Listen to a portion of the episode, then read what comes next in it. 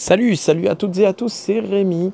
Euh, je fais un enregistrement juste parce que j'ai, je voulais réagir il y a, deux mois, hein, ça date du mois d'octobre, de, novembre, pardon. Je voulais réagir à une émission du docteur Zaius de la planète des singes, euh, de, de, de, du podcast Cornelius Enzira, euh, qu'il a fait ça y est, j'ai perdu le nom de la personne avec qui il enregistre. Ah, je suis vraiment désolé. Avec un des membres de hum, Tu aimes les films d'horreur. Ils ont fait euh, une super émission sur les timelines de la planète des singes en expliquant les soucis de, cohésion, euh, les soucis de, de suite, savoir si tous les films étaient vraiment situés tous dans la même timeline ou pas, si elles tenaient cette euh, timeline. Et euh, alors j'avais pris quelques notes parce qu'au début je m'étais dit je vais faire une véritable réponse que je vais euh, enregistrer sur un, vrai micro, mais je, manque de temps et, et, de toute façon je n'ai pas leur connaissance à tous les deux, et je, mais, donc je me base juste sur mes connaissances personnelles. donc voilà, donc en gros j'ai aucune aucune. Euh, euh, voilà, j'ai moins de compétences. Mais bon, c'est pas le problème. Euh, alors avant tout, bien sûr, l'épisode était excellent. Il y a juste une précision. Au tout début de l'enregistrement, Zaius précise que le temps n'existe pas. Ok, mais il y a autre chose qui n'existe pas. Si. Parce qu'il y a une chanson de Acme qui dit Si n'existe pas. Bon, ça c'était une petite private joke je vous invite à, aller sur YouTube écouter ça. Alors, euh, euh, c'est là que je montre mon incompétence. Le, cette personne de, de, Tu aimes les films d'horreur dit à un moment euh, Je ne suis pas fan des personnes qui pensent que chaque film est, une, est dans une timeline différente, c'est trop facile. Eh bien, moi, le truc, c'est que c'est ma vision. Je pense réellement qu'aucun des films originaux, des cinq films originaux, n'est situé dans la même timeline. Euh, parce que, euh, en fait, il y a trop d'incohérences et il y a trop de, de, notre part à réfléchir. Euh, je vais, alors, je vais prendre mes notes. Ah, voilà, Ludo, ça y est. Ah, ben je l'avais mis dans mes notes. Désolé, Ludo, excuse-moi. Euh, alors, je, sais que ça va t'énerver, hein, mais je le pense réellement. Et en fait, cette idée, m'est venue avec le troisième film. Bon, pardon, le troisième film. Si on, si on, se base dans le fait que tout se déroule dans la même timeline, ben justement, le troisième film crée une nouvelle timeline à, sa fin en effaçant le premier et le deuxième film ou du moins en les transformant tellement que, ben, voilà. Euh, lors du deuxième film, comme vous le disiez, euh, comme il le disait, pardon, je ne m'adresse pas à vous directement, euh, Cornelius, Zaius et, Ludo. comme, comme ils le disent, donc au début du deuxième film, il y a une erreur temporelle. Moi, j'avais jamais fait gaffe. J'en ai pris connaissance qu'à l'écoute de, de, l'épisode de Cornelius Enzira où ils en parlent de, ce film. Mais de, bon, de, toute façon, moi, c'est clairement pas le genre de truc auquel je fais attention. D'ailleurs, c'est à la base de ma, de, ma deuxième théorie, parce que j'ai une deuxième théorie. Euh, donc en fait, lors de ce troisième film, Cornelius, Zira et, Milo débarquent. Je vous ai dit que mon neveu s'appelait Milo. C'était un des plus beaux jours de ma vie quand ils m'ont dit ouais, on va l'appeler Milo. Trop cool. Enfin bref. Euh, Cornelius, Zira et Milo débarquent sur Terre dans leur passé, qui est le présent de la production. Euh, et en fait, c'est là que j'ai tiqué personnellement. Parce que le deuxième film démarre quelques heures, maximum deux, trois jours après le premier. Il se déroule d'ailleurs lui-même sur euh, quelques jours, deux, trois, un truc comme ça. Quand Brent et Nova se rencontrent, elle vient de perdre Taylor. En toute honnêteté, vu l'état de son cheval et son état à elle, parce qu'elle était perdue dans la, nature, je rappelle, dans le désert, il s'est passé grand maximum une journée. Si c'était passé plus longtemps, euh, le cheval serait en train de baver. Et euh, elle, elle aurait faim. Elle aurait mangé Brent plutôt que. Euh, bref, donc elle a erré dans le désert. Et en toute honnêteté, voilà, si ça avait duré vraiment plus longtemps, Euh, quand comme elle est, elle serait morte, je pense. Euh, je, sais qu'il faut la voir comme un animal, mais on se base sur ce qu'on voit à l'écran, évidemment. Après, euh, tout le monde sait ce qui se passe et la Terre explose. Ce qui veut dire en une semaine, allez, on va dire vraiment en grand max deux semaines, Milo et Cornelius ont le temps de monter une expédition.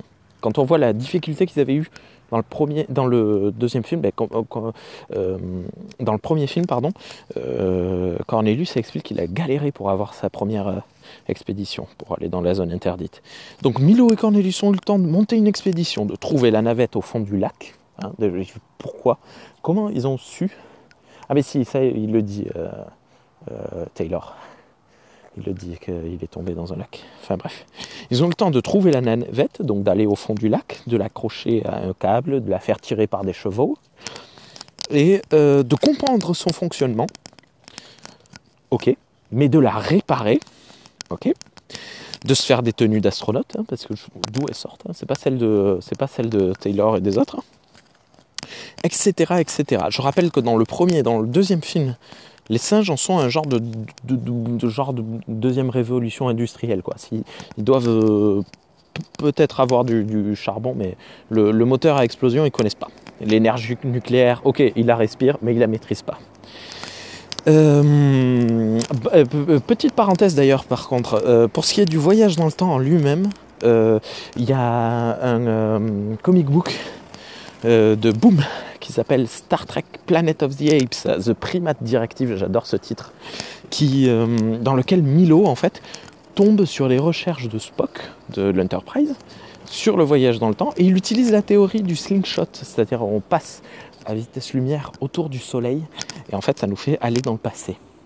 Et, euh, je trouve ça sympa parce que pour une fois que dans un, dans un crossover, on, on essaye d'expliquer des trucs euh, comme ça. Alors juste un instant, viens ici Jerry, dépêche-toi, viens ici. Jerry, viens ici. Là, viens. Hop. Alors pour une fois qu'on on nous explique des trucs dans, dans des, euh, des crossovers, c'est, cool parce que c'est très rarement le. C'est très rarement le cas. D'habitude, on se dit juste allez, faites ci, faites ça, et puis voilà. Euh, donc le temps donné à Milo pour développer ses théories et, les appliquer est bien trop court. Et c'est pour ça que je crois que le troisième film, déjà, de base, euh, n'est pas dans le même. Euh, dans même. Euh, dans le même univers hein, que le deuxième, qui lui-même n'est pas dans le même univers que le premier. D'ailleurs, ben, tant que j'y pense, hein, ben, le, troisième film, je pense pas qu'il soit dans notre monde. Parce que ben, les présidents, les autres rôles réels, ne sont pas concrètement des personnes qui existent. Mais bon, ça c'est le, personnage de, de Asline qui me pose un souci en réalité. Parce qu'on euh, est en 1973 dans le film, au moment de la production en 71, en pleine guerre froide et période de tension avec les Allemands. Alors je suis pas, je, ne connais pas vraiment l'histoire américaine, mais je doute très fortement que à ce moment-là de l'histoire américaine. Il y a eu des, personnes d'origine allemande euh, placées aussi haut dans la hiérarchie. Euh, parce que le, enfin voilà, c'est quand même chaud quoi. Enfin, pour des Américains évidemment. Euh, néanmoins, ben, en fait, le personnage est en lien étroit avec les astronautes du premier film.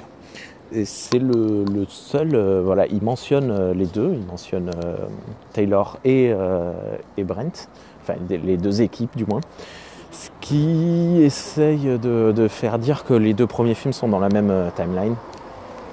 Mais à nouveau, voilà, bon, c'est un problème de production, mais le fait que que Brent euh, ben, revive exactement les mêmes expériences que Taylor, c'est trop coïncident. Les singes n'ont pas appris euh, à gérer euh, un, homme qui parle. Enfin, le, deuxième film, non, c'est un. C'est voilà, je pense que dans le deuxième film, je sais pas. franchement, je doute vraiment que ça se situe dans le même, dans le même univers. Allez, bon voilà pour le troisième. On sort au quatrième. On nous explique qu'il s'est passé 18 ans 18 ans entre les deux films. Et dans ce laps de temps, tous les animaux domestiques sont morts 10 ans après l'arrivée de Cornelius et Zira. En 8 ans, en 8 ans, les humains ont réussi à éduquer les grands singes euh, pour qu'ils nous obéissent et les ont forcés à devenir plus intelligents. Et là aussi, en fait, ça me pose des, problèmes. En Russie, ce qu'il faut savoir, dans les années 80, euh, ont été menées des, des, expériences pour arriver à rendre domestiques des renards sauvages. Il a fallu 10 générations pour parvenir à des renards pas trop cons. Quand je dis pas trop cons, ça voulait dire qu'ils ne mordaient pas toujours les, personnes. J'avais vu un, reportage à ce propos sur, euh, sur Arte. C'était assez passionnant d'ailleurs, c'était super cool. On voyait les, centres d'élevage euh, et voilà, 10 générations pour obtenir des renards qui, euh, pas obéissants, mais pas sauvages. Bon, alors les, singes, évidemment, ben, ils sont beaucoup, beaucoup, beaucoup plus intelligents que, les renards. Hein. Voilà. renard, c'est intelligent, mais pas tant. Euh, et en toute honnêteté, je pense en trois générations. Ouais, trois générations, mais vraiment fort, fort, fort, fort, comme on voit qu'ils le font dans le film, euh, on peut peut-être y arriver. Néanmoins, néanmoins, on voit des centaines et des centaines de singes être stimulés dans ce film. C'est beaucoup trop comparé à l'aisance de la vie que mènent les personnes dans ce film. Euh, c'est-à-dire que les gens, ils sont, mais genre peinards, quoi. C'est les, singes, on le voit bien, sont euh, ben, les, les esclaves. Et ça demande un niveau d'intelligence beaucoup trop élevé, je pense, pour ce que c'était. C'est-à-dire que César aurait pu être un esclave, encore que César est, encore très intelligent parce que ben, c'est le fils de Cornelius César, donc il est voilà. Mais euh, là, c'est trop, c'est beaucoup trop pour pousser. Et en 18 ans, en toute honnêteté, on peut pas, enfin en 18 ans, en 10 ans, on peut pas obtenir euh, un, truc. En 8 ans, pardon, on peut pas obtenir un, résultat comme ça, c'est pas possible. Ce qui me fait penser que le quatrième film n'est pas dans la continuité du troisième film. Et pour le cinquième film, alors on n'a pas vraiment de date précise, si je dis pas de on nous dit juste que les personnages principaux, euh, ils ont survécu à un holocauste nucléaire. Euh, alors c'est là que mes notes se sont arrêtées et qu'il va falloir que j'improvise. c'est des notes que j'ai prises il y a deux mois.